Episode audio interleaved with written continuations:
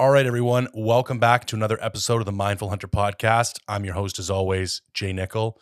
Special guest with us on today, um, Dan Staton. Dan is somebody I followed for a, a very long time. It's a bit of a surreal moment to get him on the podcast today. And it was funny. And I'd, I'd be interested in your thoughts on this, Dan. I don't want to say you were like the first guy, but you're one of the OGs when it comes to looking at hunting or a hunter as an athlete because I think most people have really short memories and this is actually like in the span of hunting this is a relatively new concept. Like i'm even going to say really popularized in the last 5 years. And, and and i and i think you were one of the first guys i can think of another another couple guys but i think that's when you really landed on my radar cuz i was I was a forestry engineer for 15 years and I ran around in the woods looking for timber and I always felt more like an athlete than a tradesman just because it was so physical being out in the mountains. And then when I got into backcountry hunting, I was like, I feel more like an athlete than a, a hunter, given the definition of a hunter that I would have like grown up around, which is like the Elmer Fudd dude in a red Mac jacket drinking beer in a truck. I was like, this, those two visions or those two definitions didn't didn't align for me. Maybe would you would you agree that that that that's kind of like a, a staple of one of your philosophies and that this is a somewhat new definition as far as the lifespan of hunting goes? Yeah well first thanks for having me on jay. Uh, i've seen some of your stuff uh, known about you for a while and uh, excited to be on here and really just chat with you. I love podcasts just to get to know the host better as an excuse which is cool for me but um, yeah the hunting athlete movement is nothing new. I didn't invent it. And I don't believe that uh, the original hunters were not athletes. I don't, I think you had to earn your stripes to be a hunter. And I'm just talking historically looking back, and I don't know how far back we need to look, but either hunting or gathering probably had your best starting lineup hunting uh, to secure food for everybody. Uh, where we're at today with technology and the limited resources out there as far as game, wild game goes. Um, there's a finite number of ungulates or animals to hunt and, and places to hunt them. And so for me, hunting and athleticism and working on your craft just gives me a leg up on the competition. I think hunting is very competitive nowadays because it's um, it's not new, but if there's new hunters and there's more people in the mountains or in the backcountry or just on public land, and I I for one feel like I need every advantage I can get. And if I can be a better athlete, that I might have maybe more um I might be able to withstand the elements or whatever Mother Nature throws at me I might be able to keep my head in the game longer. I might be able to not talk myself into going home early or packing it in. I might be able to capitalize on an opportunity that materializes um, at the last minute that I would not have had if I had just succumbed to, you know, weakness. And so I do think survival of the fittest does have a degree. I don't think you have to be in shape to kill animals. I'm never ever going to stand on a soapbox and say, if you're not fit, you're not going to be successful, because that's just not true. But uh, what I realized, and I think this might lead to one of your other questions, is that I love hunting so much that I want to do it as long as I'm on this planet, on this rock. And so I just want to have a trajectory, Jay, where I can hunt the rest of my life. And I feel like it wouldn't be fun to be on the sidelines in my 50s or 60s or 70s or 80s. I don't want to be sidelined. I just want to be out there. I want to be packing elk out off the mountain in my 80s with my kids as kids. The end. Yeah, 100%. I love it, man. I also I couldn't I couldn't agree more. So let's back up a bit. When did did you grow up in a strong hunting family? Like when did hunting come on your radar? When was hunting something for you that became part of your life? Uh, we grew up poor. My dad was a pastor. Okay. He killed deer for dinner. Um, yep. So I was exposed to dead deer hanging eating deer meat. Uh, he wasn't an elk hunter. I remember following around the woods uh, when I was five and six years old, grouse hunting, um, begging him to let me go with him deer hunting. Um, I got my hunter safety card in Washington when I was 10, so took the test and was able to go on my first hunt um, that fall. So was started hunting early on. I would say had some early success. Um, most of that hunting got sidelined once I went to junior high and high school. Sports took over my life, and so I didn't come back to hunting till I was out of high school. But always been in my blood. Uh, obviously, my dad did a good enough job to make me love it, love spending time with him. That when I was 18 years old and graduated, I wanted to go hunting again. Right. Um, so what what were your sports? Is there is there one particular, or were you just like an athletic guy that liked to play? And compete? I still, yeah, I still don't classify myself as athletic. I'm a guy who tries hard, and that's not changed. I still am somebody who just has to put the work in. But uh, baseball and football, for sure. Size wise, if I was just bigger, I feel like I could have really gone far with football. I liked contact. There wasn't a lot of yeah. rules when I played. You, you helmet to helmet was cool. Yeah. Um, so I love the physicality of football, uh, but baseball was probably more my jam. And I did pursue baseball. I played all the way through high school. Had a, a couple opportunities to play no name community college baseball, and ultimately decided to shut it down and pursue my career, my st- my studies, and hunting. So your your master's is in uh, exercise science, correct? Yeah, exercise physiology and undergrad is exercise science. They're both about the same. Okay. And so when did you know that like the study of the human body or the study of kinetics or human physiology was something that fascinated you? Early on, uh, 14, 15 years old, I was training with a mentor, putting on muscle for sports, seeing the dividends of hard work and nutrition. Uh, I was studying for personal training certifications while I was still in high school. I was hired as a personal trainer right outside of high school. It was a great job for me. I could set my schedule around my school and still have clients. And so I have been in the fitness space since 2001. Yeah. Okay. Now, and you know, this is this is tossing it back, but I'm just, this is just more of a personal curiosity question. What types of approaches were you were you taking to training back then? Are we like pretty sports dominant? Are we doing bro split type stuff? Are we high volume? Are we progressive overload? Just just curious what the flavor of the day and what how you enjoyed training back then was. It's just a continuous evolution. I would say I started like anybody uh, chest on Monday, Wednesday, and Fridays with yeah. a little bit of body part accessory. But no, I did dive into the literature and some textbooks. I did understand progressive overload. I did understand the differences between strength, endurance, and hypertrophy. I was pretty pretty little and I wanted hypertrophy. So yep. a lot of my training early on probably would be categorized as uh, isolation and body part training, tr- you know, higher reps type, trying to make muscles get as big as possible, purely aesthetic driven as a young man. Um, but that did change as I got into college and um, started working with real strength and conditioning coaches and the athletic performance. Got exposed to more explosive movements with Olympic weightlifting, obviously, which for those that don't know, that's your clean and jerk, snatch, and then every variation under the sun of those movements and just trying to create more powerful, injury resistant athletes. And that's where I really took a deep dive into, you know, probably more what would be considered sports performance and functional fitness. Yeah.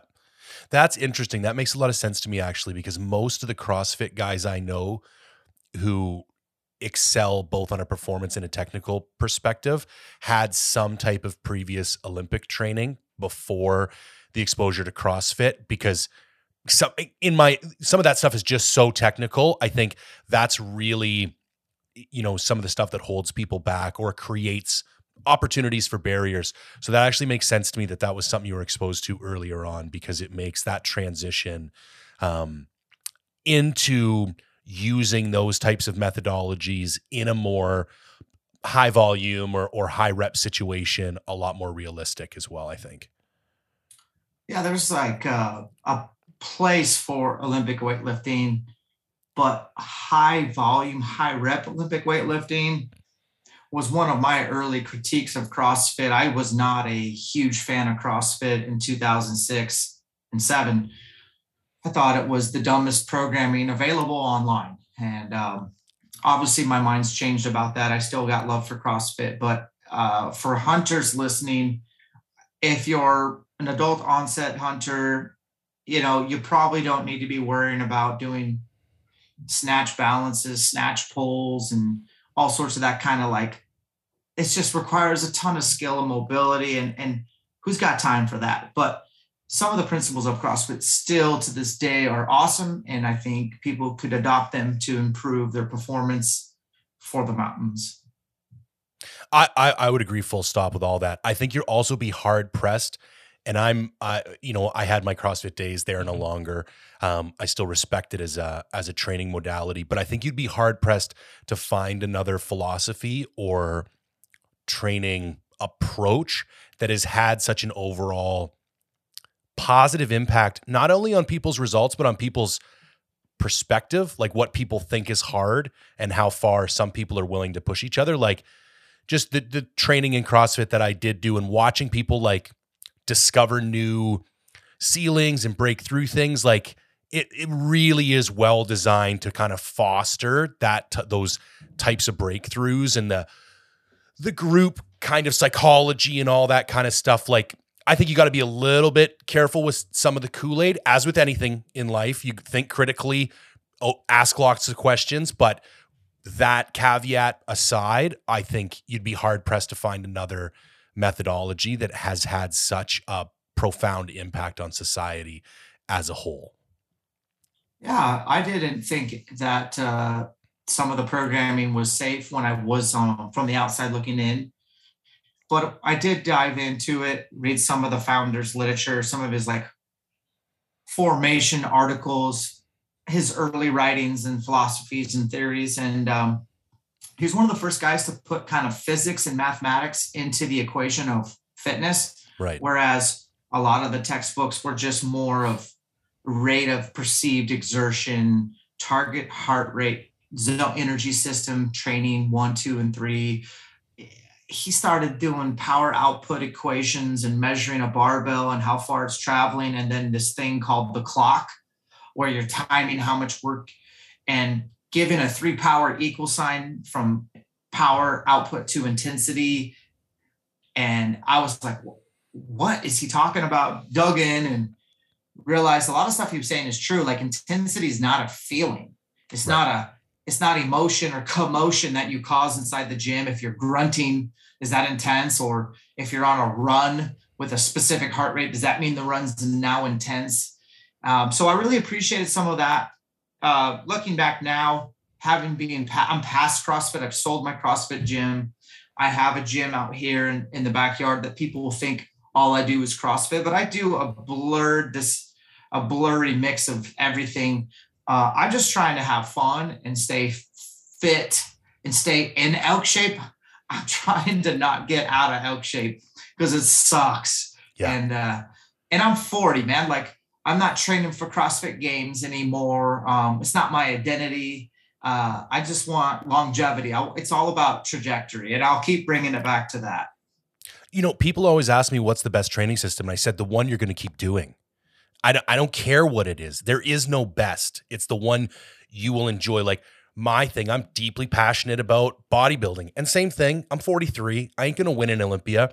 And I try and be very clear on the channel. Like, I'm not telling you you have to go bodybuild to be a sheep hunter. In fact, it, it, it's probably counterproductive in some regards. But like, I love it. It what get you know. I got I got chest later today, and I couldn't be more excited. I got all my meals timed out. I'll have all my shakes made up. Like, I'm just deeply passionate about it. And then I put a little bit of a spin on it so that it can aid me in my hunting as as as much as possible. But same thing, man. Like you got to find those things that you love and you're deeply passionate about. And it's that question: How do you get motivated to train? It's like motivated to train. like try and get in my way.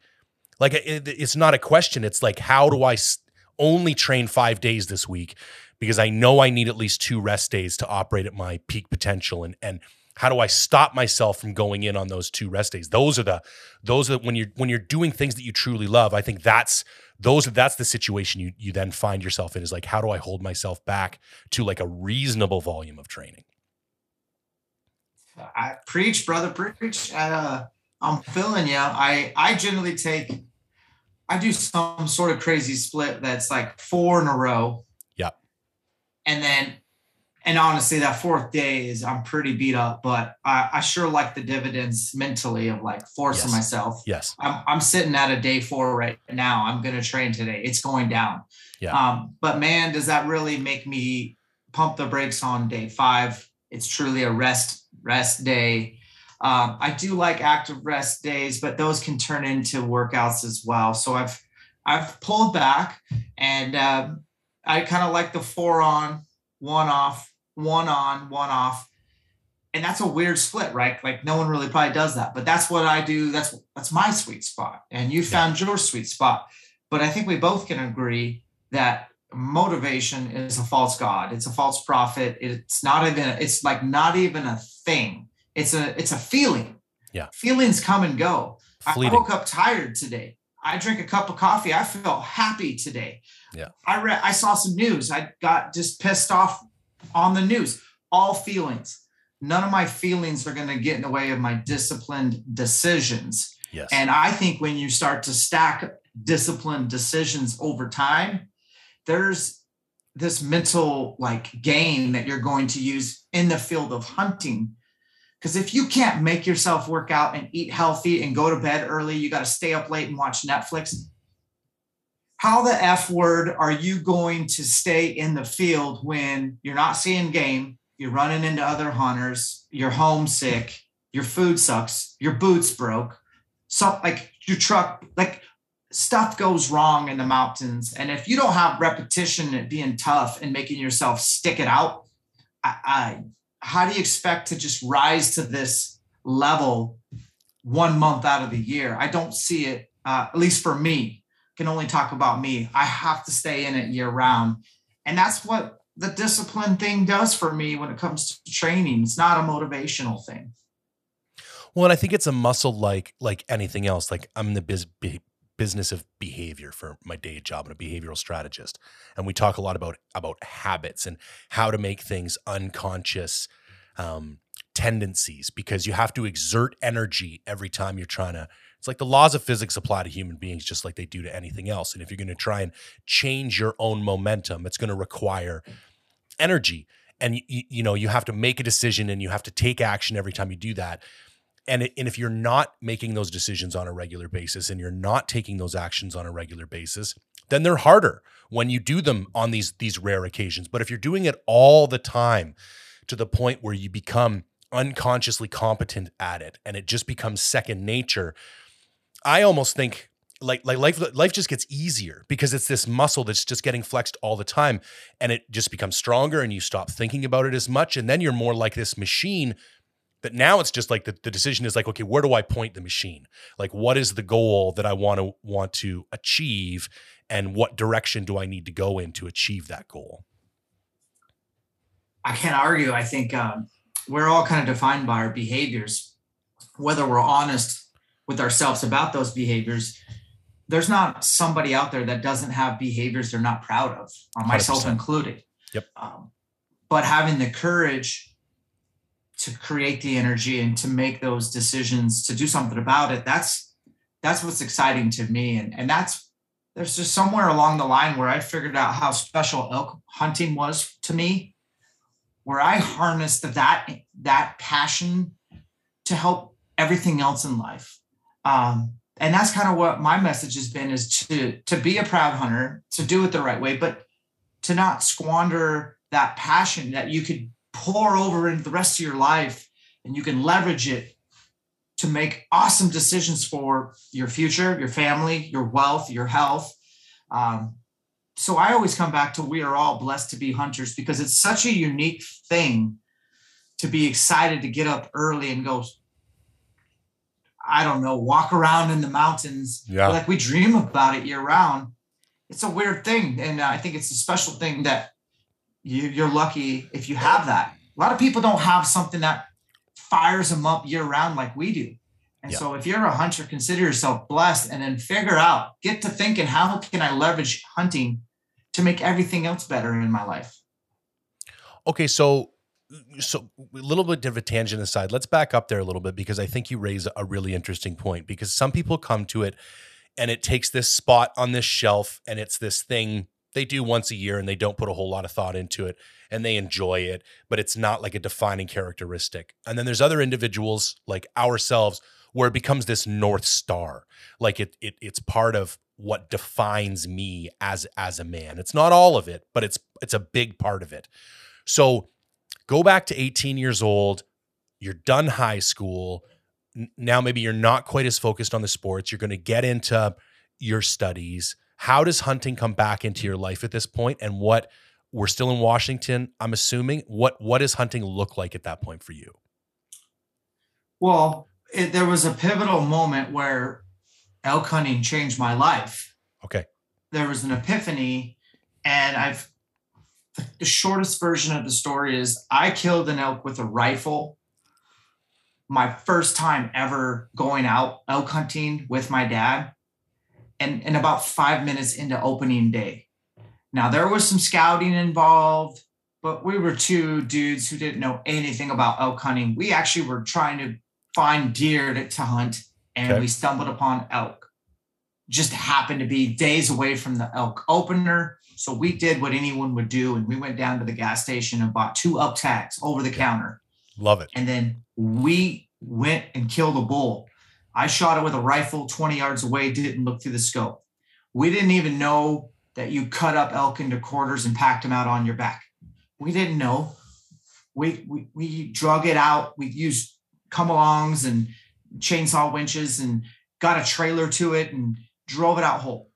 But dude, when I saw that elk hanging in my dad's garage, and we when it was butchered up and i saw how much meat we got off that elk and how big the body was and how good the food was i don't really think about deer hunting much after that. I was like i want to hunt these things when they're bugling and rutting. Yeah. oh you need a bow to do that? Great. I'll go i went down to the closest archery shop and bought a bow pretty much sight unseen just was like which bow do i need? That one? Great thank you. Oh i need arrows? Cool i'll take those. And i started shooting and i called my uncle up and said hey uncle kurt you elk hunt in idaho archery i want to get into it. Can i go with you? He said yes. And then i cleared my schedule as a personal trainer. I talked to my professors. I said i'm not going to be in spokane till october 1st i'm elk hunting the entire month and that's what I did. And that's what I've done ever since that happened. And I haven't missed an elk season. And my elk season isn't, like you said, on a shelf. There's a time and a place for it. No, I'm all or none. That's my personality. So my 21 years of elk hunting or whatever it is are all entire archery elk seasons, month long adventures. And I've never changed that. But that changed me because I sucked at elk hunting. And I, looking back, I struggled for four years chasing elk, learning how to get your teeth kicked in. I was like a student of the game, but I never killed an elk. I'd come back home every year with no tag punched. And I'd have two elk tags. I'd have one in my home state, one in Idaho, and I'd hunt the whole month. I'd come home empty handed. And what it did for me is it made me have to look at my life and figure out what can I do to make myself better October 1st till September 1st the next year. And that's kind of where my philosophy changed was like, this shit's hard. I'm going to have to make some changes in the way I train, the way I eat, the way I shoot, the way I scout. I need to understand elk behavior, biology. I need to learn how to call. I need to understand their language. And so it took me several years of cutting my teeth till I finally tasted that success. And I'll end here. When I finally killed an elk with a bow, walking up to that thing was one of the most important times in my life where I kind of understood the delayed gratification model Yeah. and what all this hard work went into. Uh, and I'm smiling because Yeah. To this day, I still I get goosebumps when I walk up on an elk I killed because I know how hard I worked for it. And that's super special to me. Okay, so I got a question, but first a little story. So almost identical trajectory, except I came to it much much later in life. But uh, and it was mostly through some YouTube stuff that I kind of discovered this whole like idea of uh, hunting elk in the rut with a bow. And in British Columbia, we don't really have a bow season. Technically, September first to 9th in some places. Um, but there's essentially zero incentive to hunt with a bow in British Columbia. So even from my first elk hunting adventures, I was looking south of the border because I did not want to compete against guys with rifles up here. There's also there's a small island off the coast called Haida Gwaii where they have this really interesting elk population and they have a late elk season as well. But anyways, seven elk hunts in 5 years to kill my first elk. Um and I did it solo in New Mexico, White Mountain Wilderness and I broke. Like when it, I can remember being on the phone with my buddy, like after walking up to him and actually physically seeing it. And I just started crying. And it was like, I was like kind of embarrassed, kind of not embarrassed. And it was like, I'm pretty good at compartmentalizing emotions. And Yeah. I don't think I had allowed myself to process how much that prolonged failure had been affecting me. Like I don't tend to fail, and I don't say that out of arrogance. I say it out of out of objectivity. I tend to be a person who's willing to put the work required in to get the output desired out. And when you it's math, man. When you do that, you tend to achieve what you want. But elk hunting was like this mythical math, you know, math equation I couldn't solve. I kept putting the energy in, but it got to the point where it even got a little bit rough for my wife and I. Like I would come home and she she's a vegetarian, which is another story. Oh shit. Yeah, so it's a bit of a weird dynamic, but she would be like, "Please God, let him kill something." Right. Because I can't have him come home again like a bear, hating himself, you know. And that was so I, I'm interested in that as well. And I, I was able to process that. And, you know, I learned one of the biggest lessons for that I learned is that no matter how my season goes, no matter what my season is, I walk in that door with a smile on my face and a stuffy for my kid. Because they're not, they didn't ask me to go away for two weeks. They didn't ask me to go live in a tent on the top of a mountain. Like they didn't require me to do any of those things that I may be like really grumpy about inside because I didn't get the goal that I wanted to get or whatever other, you know, temporary thing I think is important at that day. They didn't sign up for that. They need me present. And, and that's, we'll talk about that more deeper on the conversation, but that hit me hard, man. Like, I'd be interested in like what was that failure like to you because you also don't seem like somebody who would be used to that type of repetitive failure. Yeah, I, I could not crack the code, man. Like my uncle, God bless him, but he wasn't like he was a great backpacker. He could find elk. He never killed an elk with a bow either, you know. And so he was taking me where elk were, and we were trying so hard. And part of the problem was, and if your listeners don't know, I'm pretty transparent, so I apologize. But I was under the spell that elk hunting was what I saw on TV or VHS. Yep. I didn't know that these hunts were at private ranches with insane amount of money. Even in the early Primos videos, man. Yep. They're, they're not on public land. No. They're not. They're not hunting the same style. So no wonder their tactics aren't working for me. And so it was it's pretty discouraging to try to see these guys calling these elk in and they're running in and they're getting shots and why is this not working for me? Why do i suck so bad? And so no man it, it, it was tough but it, it drove me. It was a driver. And i'll never regret those four straight consecutive archery seasons of not getting anything killed. It was like man, I would never trade those. I would never trade them at all. So So this is this is obviously more more complicated than like a, a sing, single answer. But what do you think it is that turns the corner to like repetitive success? Because I think we've all had those lucky hunts. I know when it, I know when something happens because of my skill and when something happens because I just happen to be in the right place at the right time. And I'll still take some credit for those ones because at least my ass got out of bed. But I know but I know which ones those are. And then I I feel like there's a couple key areas I still have such a long way to go where I am getting to that point where I feel routinely capable of, of repetitive success. But what are what are some of the hallmarks you think or some of the things that changed where you felt more in control? Like it's it's not going to be lucky if I get home, get an elk home this year. It's going to be the result of the the actions that I've taken and I feel confident you know that that that is a is a reasonable likelihood. Probably a, a mixture of things, but um paranoia. I hate the feeling of not being successful yeah. in a in a pursuit that is largely built upon failure. Welcome to bow hunting. Uh, so the paranoia for me sets in October 1st. And so I don't I don't have laurels to rest on. Uh, the slate gets wiped clean. Um, these are doctrines that I believe in. These are things that keep me hungry um, 2022, I always tell myself every year, brand new year, I haven't killed an elk in 2022. I'm as good as a, a newbie. Like neither one of us are proven.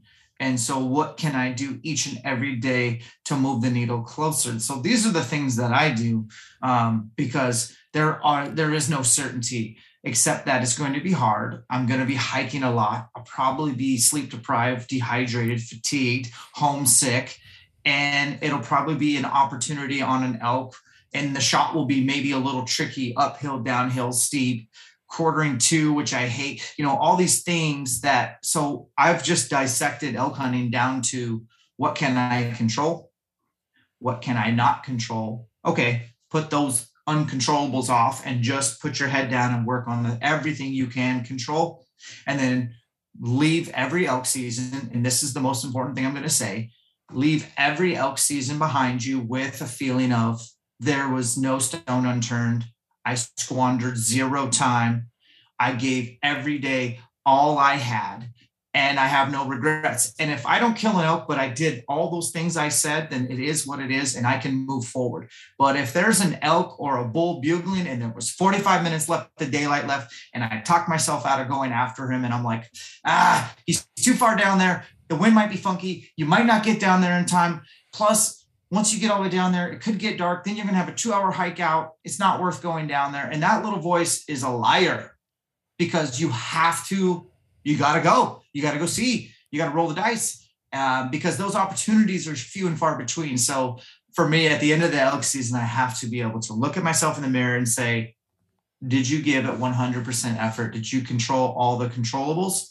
And if I can say yes, then I don't care if I didn't get an elk or not. I mean, it's going to sting, but it's still no regrets if that makes sense no it makes it makes a it makes a hundred percent sense and i think the, the the first time i really appreciated that was at the end of my i think it was the end of my 2019 season and I'd ended up doing the second half solo when i was in the northern northern rockies and uh and, and yeah i don't need to like go into detail about how difficult it was. It was just one of those ones where you come out like a husk of a man, like you're just empty eyes, like you're just dead inside. And it was one of the first times that I didn't feel that that like acid taste of failure in the back of my throat even though I'd come I came home empty-handed because I felt like I'd come far enough in my hunting career or my discipline that like I I did the things I was supposed to do and I and I left it all on the mountains and there was I could honestly say there was not a single stone left unturned. Like I did not have one more ounce of gas in the tank. There was nothing and I hadn't made any dumb mistakes. And it was like some days that's all you got because this is the thing I love about hunting. And and and I say the way I say it is hunting is something you need to do perfect and still have 5% luck. Like there's still these intangibles that are out of your control. And if a couple of those don't fall your way, it doesn't matter how perfect you are, you could still come home empty handed. And I think that's, it's like the great humbler because you have to be willing to, like, there is no perfect hunter where I feel with other disciplines and sports, like, there is this like version of perfect. And it's one of the things I love so much about hunting because I feel like no matter how long you do it, you, there is no end to the to the personal progression. I like that because, um, man, I've been on that mountain that you're describing, where you're entirely depleted. And I'll be honest, like Jay, I crave that depletion. I cannot even describe the feeling when I come off the mountain and I know that I'm like extremely exhausted incredibly unhealthy, like sleep deprivation, a ridiculous amount of miles of boot leather on the mountain, and uh, it's like it's like uh, a rebirth for my soul.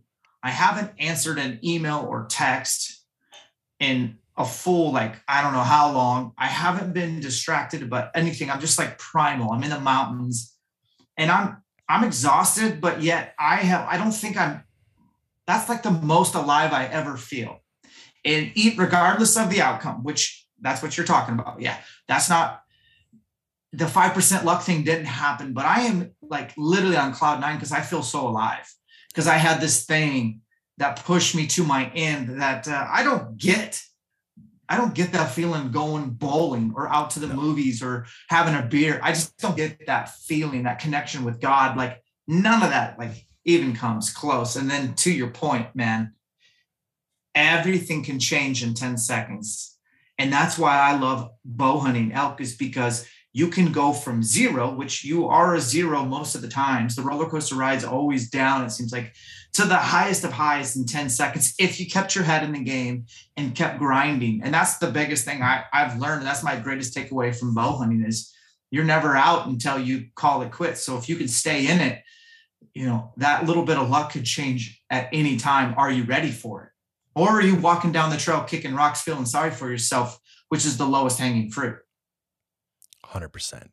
Okay, so let's assume we haven't terrified all all the newbies with the with the discussion. What and and maybe it's better to talk about mental perspective than any like, you know, physical characteristics, but you know, where do these newer guys start? Because I think it's such an an overwhelming thing to get into. Like there's so many barriers to entry. I also think there's more solutions and information in our fingertips now than ever before by orders of magnitude. But even that in itself can be overwhelming because it's like, well, I don't know. Do I take this guy's camper, that guy's camper, read this guy's ebook, or pay for that guy's online universe? Like it's that in itself can be overwhelming. What would you What would you say to guys? Because the tags, you know, draws are going in. Now's when I'm getting messages. I'm thinking about, you know, doing my first elk hunt this fall. You know, what should I do? What do you say to these guys? What's the what? How do you how? Do, what's a good place to start? Wow. Okay. So, I mean, that's a question uh, I would say take sips off the fire hose. Yeah. It's, I mean, it's going to be coming in hot, guys, and obviously it's overwhelming. And um, even me, like, been hunting this long, it's so hard to keep it all straight, especially like you guys have providences. We have every state's got its own entity, its own rule book, its own nuance. This guy says to zig, but this guy says to zag. Like, who do I believe? I get it. So I guess we'll just I'm like always bottom line Dan. I'm like, let's just boil it, let's distill it down to like the things you need to remember. You can't get better at elk hunting on the sidelines. So go elk hunting, even if that means you buy an over the counter tag in Utah and you're hunting cow elk. Well, you're hunting elk.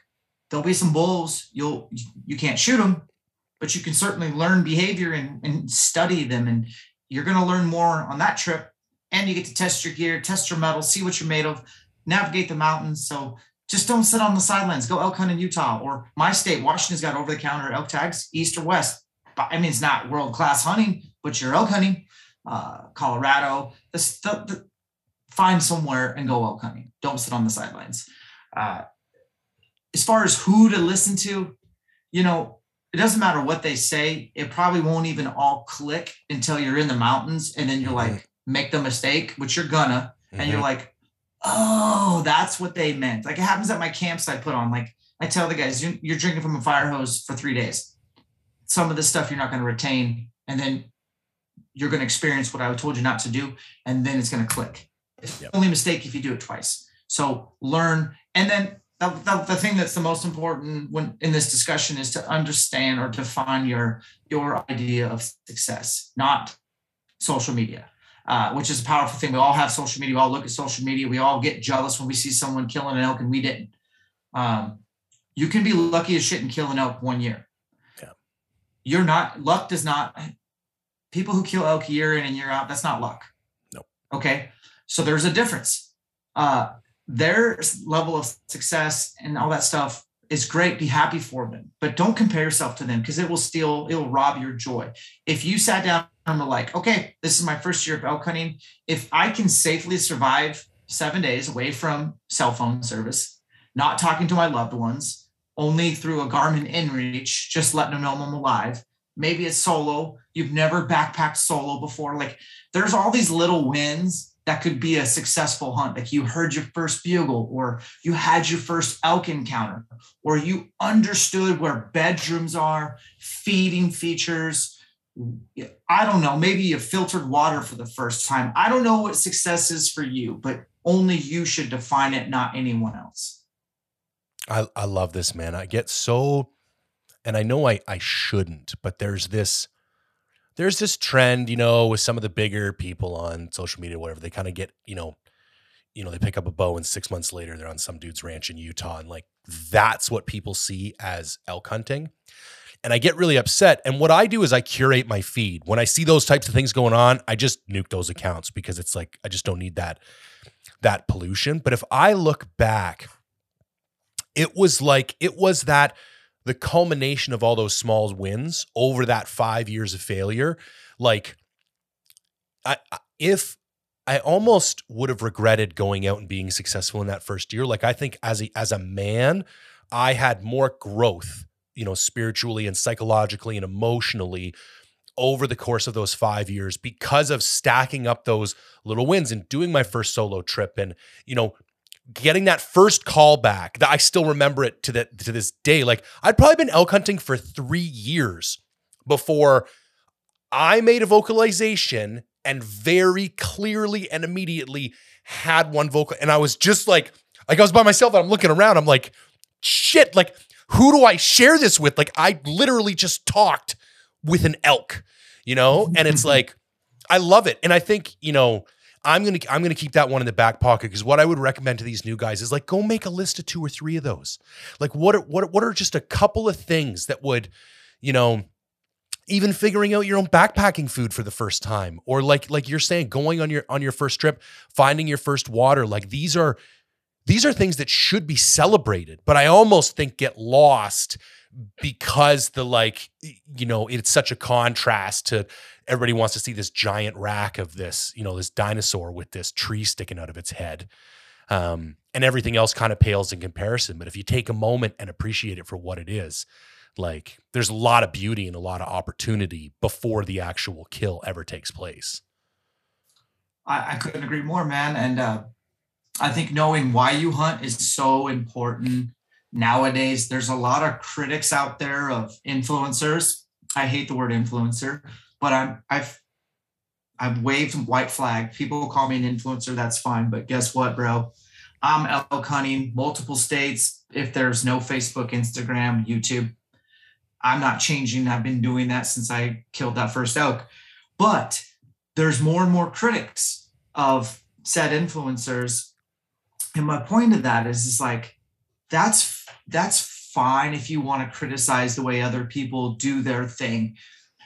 But going back to the principle of you need to know why you hunt. For me, right. I I know if I kill a really big bull, it'll get a lot of likes and maybe it'll add more clout or street cred to what I'm selling. So that's why I decided middle finger to that. I'm not selling anything but hard work. Right. That's what I can sell and sleep good at night, knowing that I'm not trying to sell some shortcut. I'm selling hard work. I'm selling delayed gratification and discipline. And I'm trying to kill elk because I enjoy eating them. End of story. And so that's my prerogative is to put elk meat in that freezer over there and that freezer in that garage and my freezer upstairs and for us to have literally an abundance of elk meat that we can eat with our family and share with our friends why do you guys elk hunt if you don't know the answer you need to take some time write them down or think about it um, obviously there's a lot of cool things about elk hunting like adventure seeking i love wanderlust i go to all these new places elk take me to places I have no business seeing, uh, and and adventure, the test, all that stuff's cool. But at the end of the day, I know it's not for content. I know it's not for likes or for sponsorship. I know it's who I am, and I wouldn't challenge the new guys: just start your career off proper. Define why you are hunting, and stay true to yourself. Okay, so this segues perfectly into something that I think is also profoundly interesting about yourself. I would like you, I can't remember if it's like four or five, to share your priorities in your life from number one priority down to whatever that fourth or fifth thing. Because I think people who aren't aware of what those are might find it somewhat counterintuitive because you would think, based on the 45 minutes we've been talking, that elk are the most important thing in your life. And I'm gonna I'm gonna go ahead and hazard a guess that that's not what's sitting at that number one spot. Yeah, elk's number four, friends. Faith first. Faith for me is that I believe in Jesus. I am I'm not Mormon. I'm not any, I just believe that Jesus, that is my faith. That is um if you don't know what I'm talking about, I'm sorry, but I just that's where I'm at. I'm a Christian first and foremost. I don't always act like one, which makes me a perfect Christian because I fail consistently and I need that redemption. Number two is family, like my marriage, then my kids, and not in reverse. So, marriage, you know, having that strong relationship with my wife and um, putting her needs over mine, as well as the kids. Number three is fitness or health, like taking care of your fitness, uh, your longevity, making sure that it's sustainable, making sure that you're creating the best version of yourself. Number four is elk hunting. And then the last one is career, number five. And I always go back to I've quit jobs for elk hunting. So career cannot be over elk hunting. I love that stuff. It drives me. I've now created for myself kind of a career that involves elk hunting, which could be dangerous, right? Like it might make more sense for more people to maybe just be a really good entrepreneur in real estate or something and then have an abundance of money and time to go elk hunt. But that's not me. Uh, but yeah, that's my elk hunting is number four, believe it or not. And um, I got to remind myself of that. No, I, I I get it, man, and I love it. And I think I think we can get confused, and I think when we get confused, we risk losing the things that are important to us. And I don't think that means we have to give up or compromise or or have a like a less bright version of that thing that we're interested in. It's just that like I got confused for a while with the whole like family and and hunting thing and I get dangerously obsessed with things. And I, I was close to like I'm not going to say I was like close to lose my marriage, but like I came home a few times to like a, a a legitimately and reasonably pissed off wife. And and I had to sit back and I had to learn. I'm like, Same. okay, yeah, and I'm like, oh, wait a second. If I put her f- before hunting, this whole hunting thing gets a whole lot easier. And it's nice. like, it's January now that we sit down and I go over the year. I'm like, here's what I'm thinking. The, all this shit's up for debate. But like, you know, three or four big ones. This is about when they would occur. They're going to be about this long. What's that? How's that sit with you? Like, let's talk about this. Like, oh, she's a publisher. She has a magazine that goes to print at the end of the month. Okay, so being away for the last week of the month, most months, makes her life more difficult. Okay, we'll go away for the middle two weeks. Like, and just having that discussion and like really one of the hardest lessons I had to learn, it was before my New Mexico elk tag. And I was just like, it was a Sunday before I left. It was supposed to be a family day. And I got obsessed that my bow was out of tune. And I spent all day at the range while she was at the, her parents. I was supposed to be at the in laws. And I got home and it was just a shitstorm. And when I left the next morning at like 3:30 in the morning, I just had this pit in my stomach. And I phoned her on the way and I and I made up for it, but it was like this mental milestone. I was like that is never happening again. I don't leave under those circumstances. And now, no matter what I got to do, that last day is nothing but family. And it's like, yeah, maybe we'll go out for dinner. Maybe I'll take the kid to the park. Maybe I'll let my wife go to yoga in the morning and just take the kid all day. Like, whatever it's going to be that lets them feel like they were taken care of and paid attention to and are important to me. Because then when I leave, like the heart is is free and clear.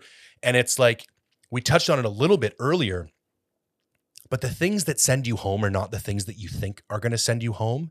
And I find entering into a hunt, especially the more tip, you know, difficult solo ones I enjoy doing, it's entering into it with that type of emotional and mental baggage is going to hamstring you way more than what food you brought or what tent you brought or what boots you're wearing. And being able to clear that mind space and that heart space before you go in. And that shit, it, it honestly just takes years of fuck ups, excuse my language, to to realize that, you know, I don't want to feel like that when I'm on a hunt because it ruins it for me. And I don't, I, I can't bring the focus I want to it.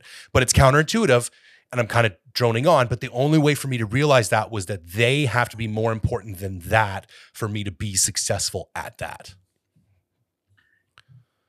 Dude, I got nothing really to add other than um, hunting solo will magnify what we're talking about.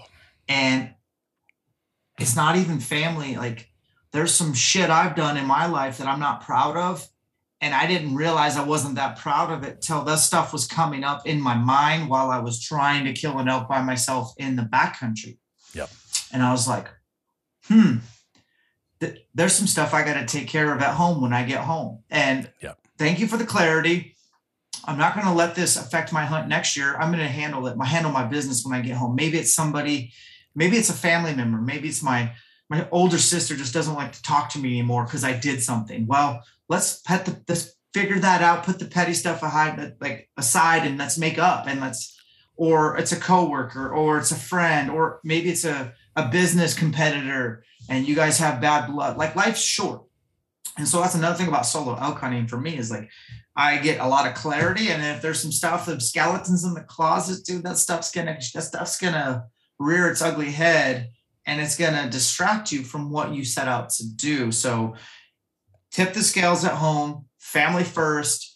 Make sure that you know you're making deposits into their love bank accounts. Oh, I like that. Yeah. And then don't uh, don't bring any BS to you in the mountains. Handle all those skeletons before you head, especially you solo elk hunters. You'll see what I'm talking. You'll see what we're talking about.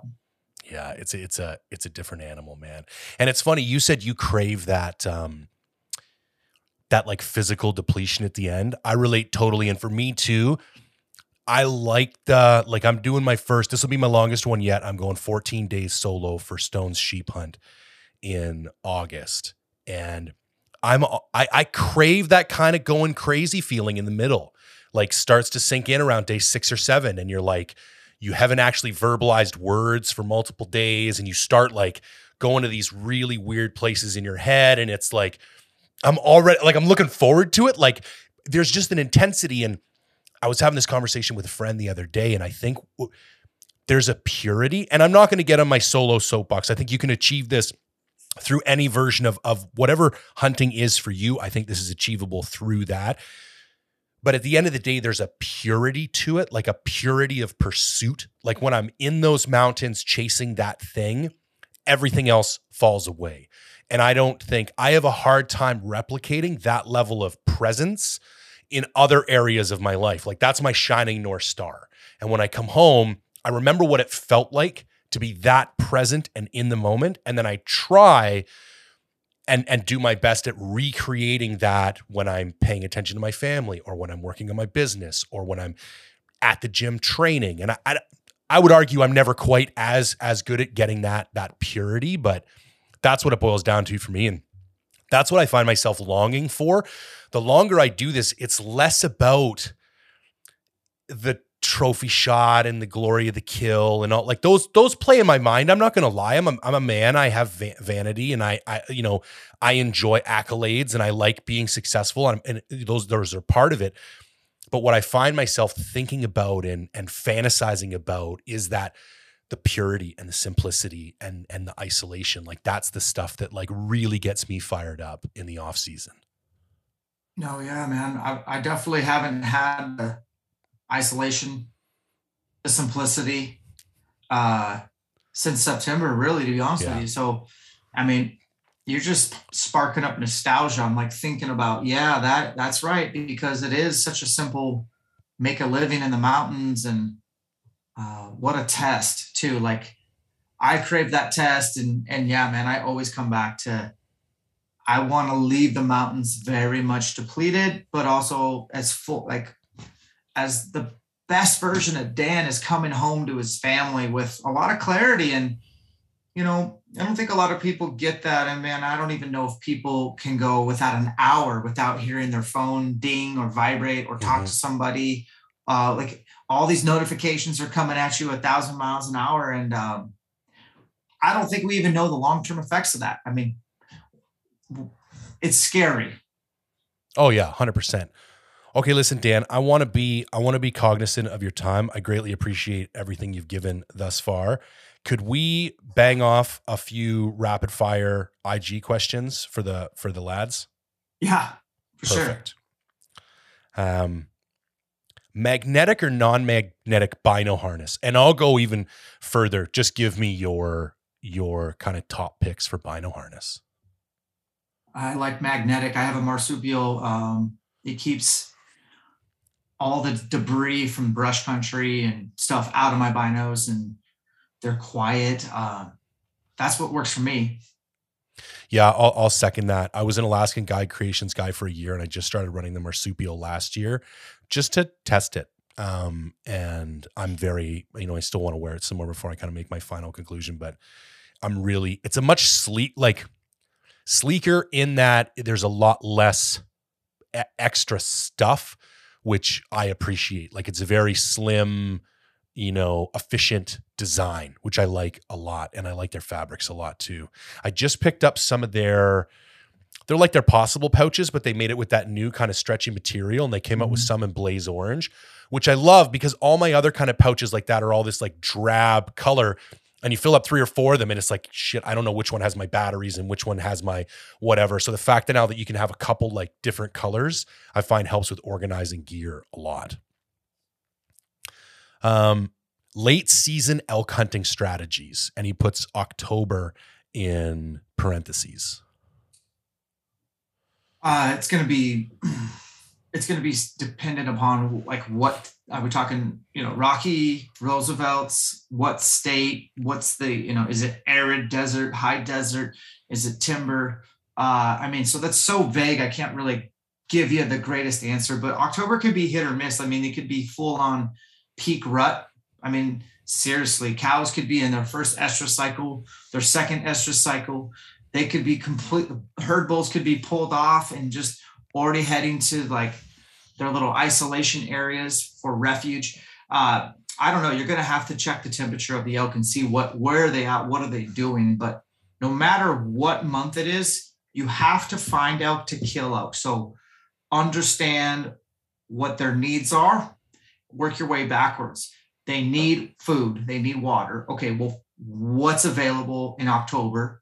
Uh, and then where are they getting like where are they spending majority of their daylight hours? Obviously, in their bedding features, it's not always a north slope. It's always not a northeast side. Could, they do like benches. I mean, elk are fairly predictable, habitual creatures, and so you kind of need a like a checklist of things to go down and and start figuring that out, and then you can kind of sort it out, and then you can really start to cinch the news especially if you can get there a couple days prior to season to burn some of that non-hunting time, you know, figuring it out. Love it. I would also say I will challenge your just into the guy who asked the question. Late season, I would argue, is like you mentioned, more mid season. To be honest, I would think like November and early December is what would technically qualify as late season when you're looking up people's different theories on on elk behavior and stuff. So just keep that in mind too, because I think there's still, like you're saying, there's still going to be a lot of that rut activity, and they won't have like completely gone into bachelor groups and done the more classical kind of late late season elky stuff that most people talk about. I got to claim ignorance on this next one. Do you know who Jeremy Lopez is? Yes. So I know a Jeremy Lopez. Dan, do you think you would beat Jeremy Lopez in a MetCon?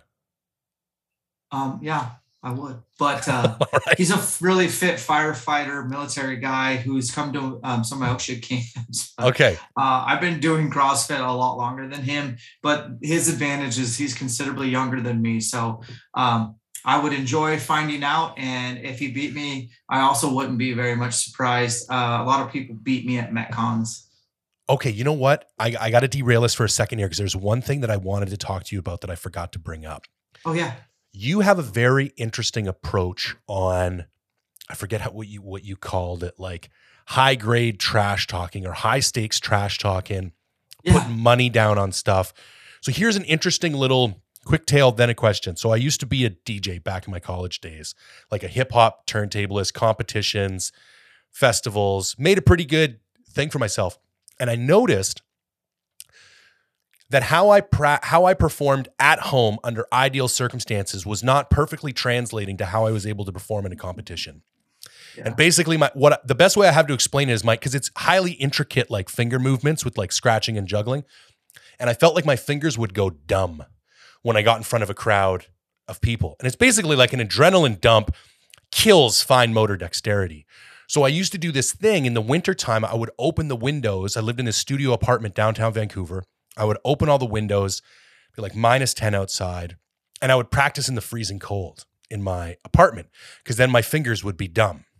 And then if I could get to that like 85% of my potential with these dumb fingers in the cold, then when I was on stage with already yelling and all the noise and all the adrenaline, I could replicate those two performances. So by elevating this, I could also elevate it here. So I love this psychology of like stress inoculation or like stress replication. So talk to me a little bit about what some of your strategies are to create that in off seasons and circumstances because that's one of the things you can only stand in front of an elk if you're lucky a couple of times a year maybe. So it's not something that we can you know rep out. So so how do you think about that? And what are some of the things you do to create those situations for yourself? Yeah, so I have had a lot of elk in front of me in archery range, and even this year, like I killed a bull in November. I'd never killed one from a ground blind ever, Okay. and I knew I saw him. I saw him coming in. I had time. Jay, my heart rate was maxed out, and I'm just laughing looking back because I. You'd think, dude, that you can't screw this up, Staton. All you Yeah. got to do is let him come in, get his drink of water, He's gonna give you a broadside or a quartering away shot. It's 20 yards, dude. How do you miss that? But my heart rate was so high, I can't even tell you. And I was just like trying to control my breathing.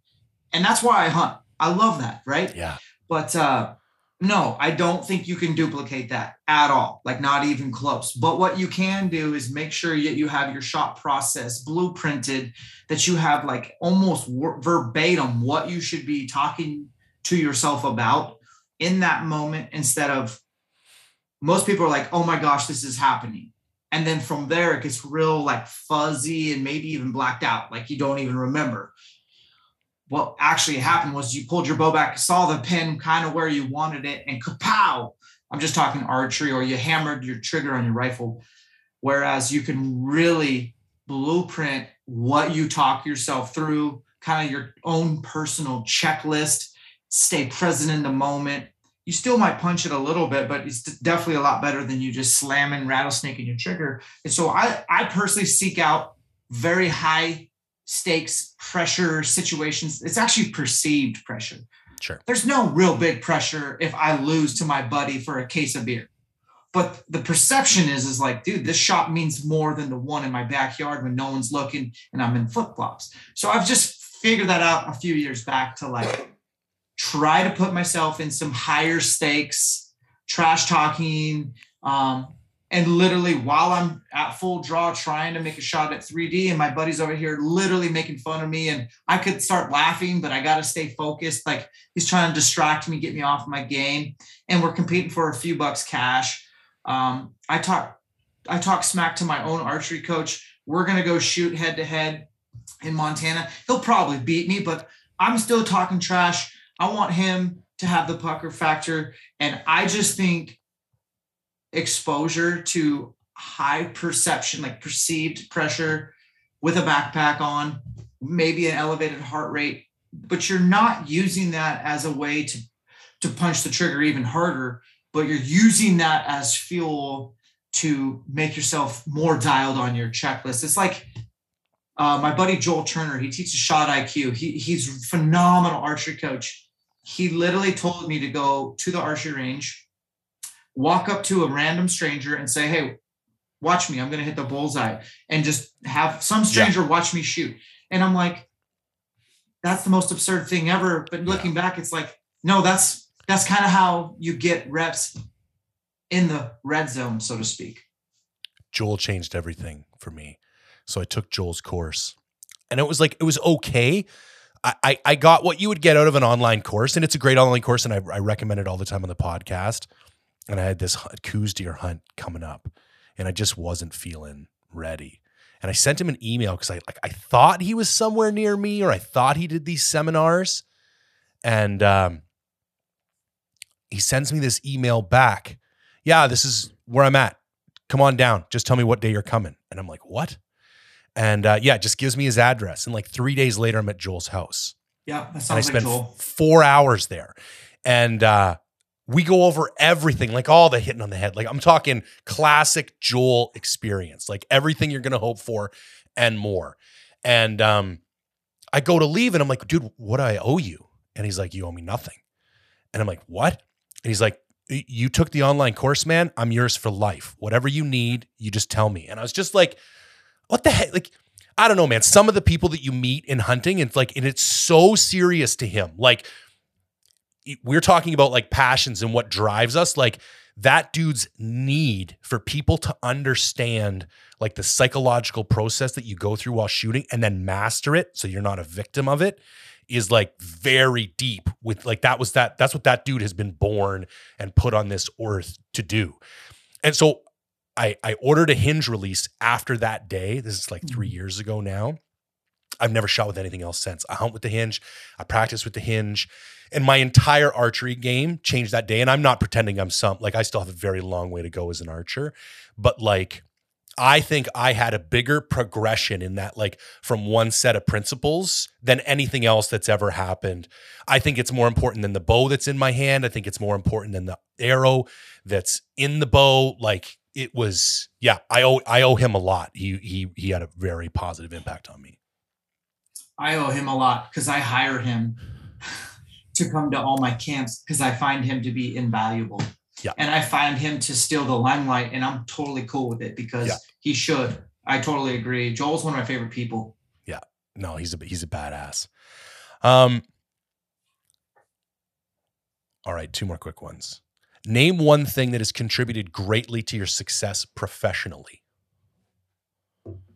Professionally. Hmm without giving it a cliche answer, that's that's that's the thing. Um, I don't know if I've had that much success professionally, to be honest with you. Like I, I just grind it out, man. I'm a professional grinder. Uh, so I'm not the most business savvy dude, certainly not. Uh, but rarely do I get outworked. So if you lack, you know, the uh, the IQ or the business acumen, whatever the professional people, just just do you and grind it out. Like be be the hardest worker in the room, be the hardest worker in the office, be the hardest worker on the mountain. Uh, if that's all you can put your, you know, the feather in your cap is that you're a hard worker, that's all I can do, and and, and that's cool. And so for me, it's it's work ethic. Love it, man so this last this last question, I don't even think you're going to be able to address it, but I'm going to ask it anyways because it's something I hear a lot as a Canadian. Why okay. does it seem harder to hunt elk in Canada than the states? Yeah, no shit. I mean, I nearly married a Canadian. I was very like before my I got married. The, the okay. girl before that, I mean, we also broke up because I hunted too much, which is like a blessing in disguise. But Uh, we, we had dated for two years. She was from um, originally from Lethbridge. Okay. And I would go up and uh, we dated for a couple years, so we'd go up to her family's place. Oh God, I, somewhere near Kimberley. Okay. And I'd see all the elk, and I'd see them in the most beautiful mountains ever. Yeah. And I'm just like, dude, I got to elk hunt here someday. This place is amazing. But uh, now looking into Canada, it's like, do I want to go to Alberta and hunt farm field elk? And like, is it high fence? I can't really tell. And like, I tell you right now, with whoever's in charge of your country, I, am probably not gonna, I don't have anything, I don't have any of that in my arm. So like you're not I'm coming sure, anyways, I'm bro. sure shit ain't gonna be able to cross the border, but um yeah. yeah, it's always been kind of like you gotta have a guide. I don't want a guide. Uh so it's been tricky, but I think speaking for myself and maybe my fellow lower 48 states peoples is like, dude, Canada's Mecca. Canada is so unmolested. Canada is so dense with wild landscapes and crazy animals that it's on all of our radars. Like the fact that you're going sheep hunting, you're probably going sheep hunting in Canada. Yeah. Yeah. And it's, I don't want to talk about how like that's an opportunity for you. Whereas for me, that's Yeah. a fifty-five, sixty thousand dollar hunt right now. Yeah, hundred percent. Especially for stones, which is which is what, and it's an over the counter tag for me. I think it's forty bucks or something. Exactly. Um, yeah, and I think the the one people thing get somewhat confused about British Columbia is that like opportunity, like the ability to go and hunt something, doesn't necessarily you're going to get an opportunity at it. I've done a lot of hunting in the states, and I've done a lot of hunting in Canada. And the states has done a far better job, a of wildlife management. They treat it more like a business, and it is it is like I'd rather pay like when I go to Montana, they charge me eight hundred bucks for an elk tag. I'm like, take my money, uh, you deserve it because of what you put back into Yeah. these herds. Here it's like twenty bucks, and the old timers just dig their heels in. It's like, well, guys, this is what you're gonna get. You're gonna get people who don't give a shit and don't do proper surveys and don't. So our our wildlife populations are not nearly as dense as yours. That being said, I can buy over the counter tags for nine different big game species every single year. That's insane. I would never complain about it. Number two is the infrastructure. The vast majority of British Columbia has like never been touched for almost anything. Whereas when you go to a place like Montana or Wyoming, you are going to be really hard pressed to at any point in time be any more than like two to four miles away from some type of horse trail as the crow flies. Like as as backcountry guys, we're looking for those. Like I'm drawing circles on the map to get to that spot that's as far away from a horse trail as possible, thinking that's where pressure's going to be reduced. But the efficiency with which you can get to those areas because of trail systems and trailheads and like infrastructure that that the state has has put there and like Canada just doesn't have anything like that. So now you're like, you know, this year I'm going to be a float plane. So I'm getting dropped off in a float plane. I'll have a small Alpacka um, raft with me, and I'll be like, but you know, in a, this tiny little dinghy boating across a lake, trying to get to the other side in order to like start hiking up this mountain. And there will be no trail. There'll be no nothing. So I, I think there are a few reasons why. The one thing that I regret as a Canadian is that you guys, the way you treat public land, it's it's literally almost as much mine as it is yours. Like I 100%. as a non-resident, Montana doesn't give a shit if I live in BC or California. You're just you don't pay taxes here. Okay, you go into that draw pool, but you have just as much right as the people who live here. And the amount of like oh, just love and respect I have for that system and the, the way people in the states have always opened their arms to me. And there's always a little bit of you know you're in my backyard type stuff, and I like that because it should be there should be a little bit of tension sometimes. It's like going surfing in Hawaii. You'd almost be upset if you didn't kind of almost get in a fight, but Whereas like Canada, unless you got a bunch of money, you're screwed. Like you cannot. Even my father, I'm bringing in from Ontario for a caribou hunt this September. And I have to fill out a bunch of paperwork, and they just got back to me and they're like delaying it. They don't even tell me why. Maybe we'll let him in, maybe we won't. And it's like he's my father and he's a Canadian citizen and he still just can't walk across the border into BC and hunt. So, and those are things I'm not proud of. Like I wish our our government embraced some of the f- like founding principles that yours did, but it is what it is. There's a lot of other, I don't want to shit on my country because there's a lot of other cool stuff. Although I will say, you know, the last few, we're, we're not at our best right now. Let's just say that. The cool thing is, is you guys are on a lot of our radars. Like Right. you're in a lot of our prayers. Um, it is what it is. I think you know what I'm saying. Um, Yeah, yeah. and you got a lot of people even down here rooting Yeah. for some good to come out of this. 100%. We feel it. Um, Dan, I don't want to steal any more of your time. This has been so beneficial. I'm so grateful that that you were able to hop on. You've always been somebody I looked up to in the industry um, for your work ethic and just the way you approach life in general. So it was a, it was an honor and a pleasure, brother. Thank you very much. Likewise, man. I appreciate your time. Um, quick shout outs. I'll put show notes for everything down in the links, but maybe give people a quick recap. What what do you got going on? Eh, I I don't even your camps are probably all fully booked, but Yeah. just any anything where people can find you and and what you got going on right now. Yeah, well, I'm selling hard work. Just remember that. Um, we do a couple of elk shaped camps a year. Those are already spoken for for 2022. We'll probably do again only four in 2023. They're not just for newbie elk hunters, they're for everybody. And I hardly even presented them. I have all my Joel comes to my camps and Jason Phelps and Dirk Durham from Phelps Game Calls and Mark Livesey on the e scouting. So I just bring together a bunch of subject matter max uh, subject matter experts in one room, and then I get a bunch of guys to come to these camps, and then they network with each other as well. So it's kind of cool to see everybody coming together. And usually, I've had people hunt together, lifelong buddies from that point going forward. It's been cool. We've been doing this. This is year five. So Elkshape camps are huge for me because it's where we get to do our thing in person and get back. Um, but yeah, no, I'm on YouTube. I'm on. I've got a podcast website, all that stuff. You can find it easy, searchable.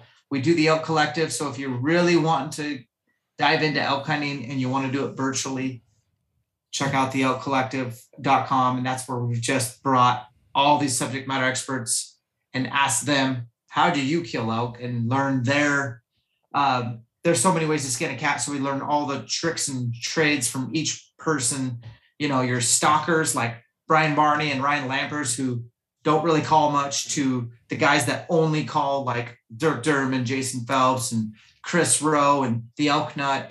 And they all say that elk are saying similar things, but then they all have like their own little spin. And it's been cool. I've learned so much from these guys. And so it's all kind of in one place. So that's the elkcollective.com. But uh, that's, yeah, that's kind of what we got going on, man. Sounds great, man. And like I say, for everybody, I'll put all links to all that stuff in the show notes. So if you need any place to find it.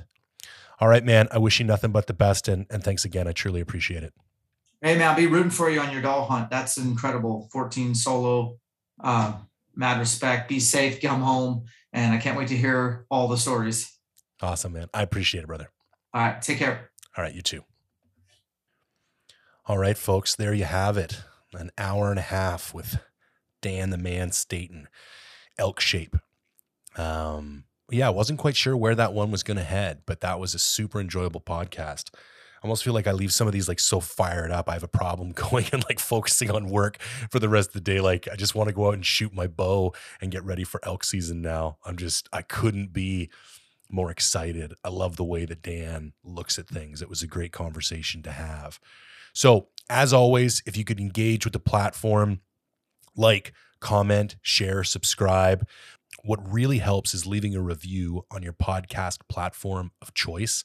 And I want to thank people that have been doing that. I noticed the Apple Podcast reviews have gone way up lately, and we're I have more rankings and more reviews than some like major, major podcasts in the industry. And I think that's because of how engaged you guys are. And I, I, I can't thank you enough for that. It truly, it means a lot. And as always, if you're into some merch, head on over to mindfulhunter.com slash shop. Pick yourself up a t-shirt or a hat. Uh, those funds directly help take care of the podcast and everything I do here. So as always, thanks for tuning in.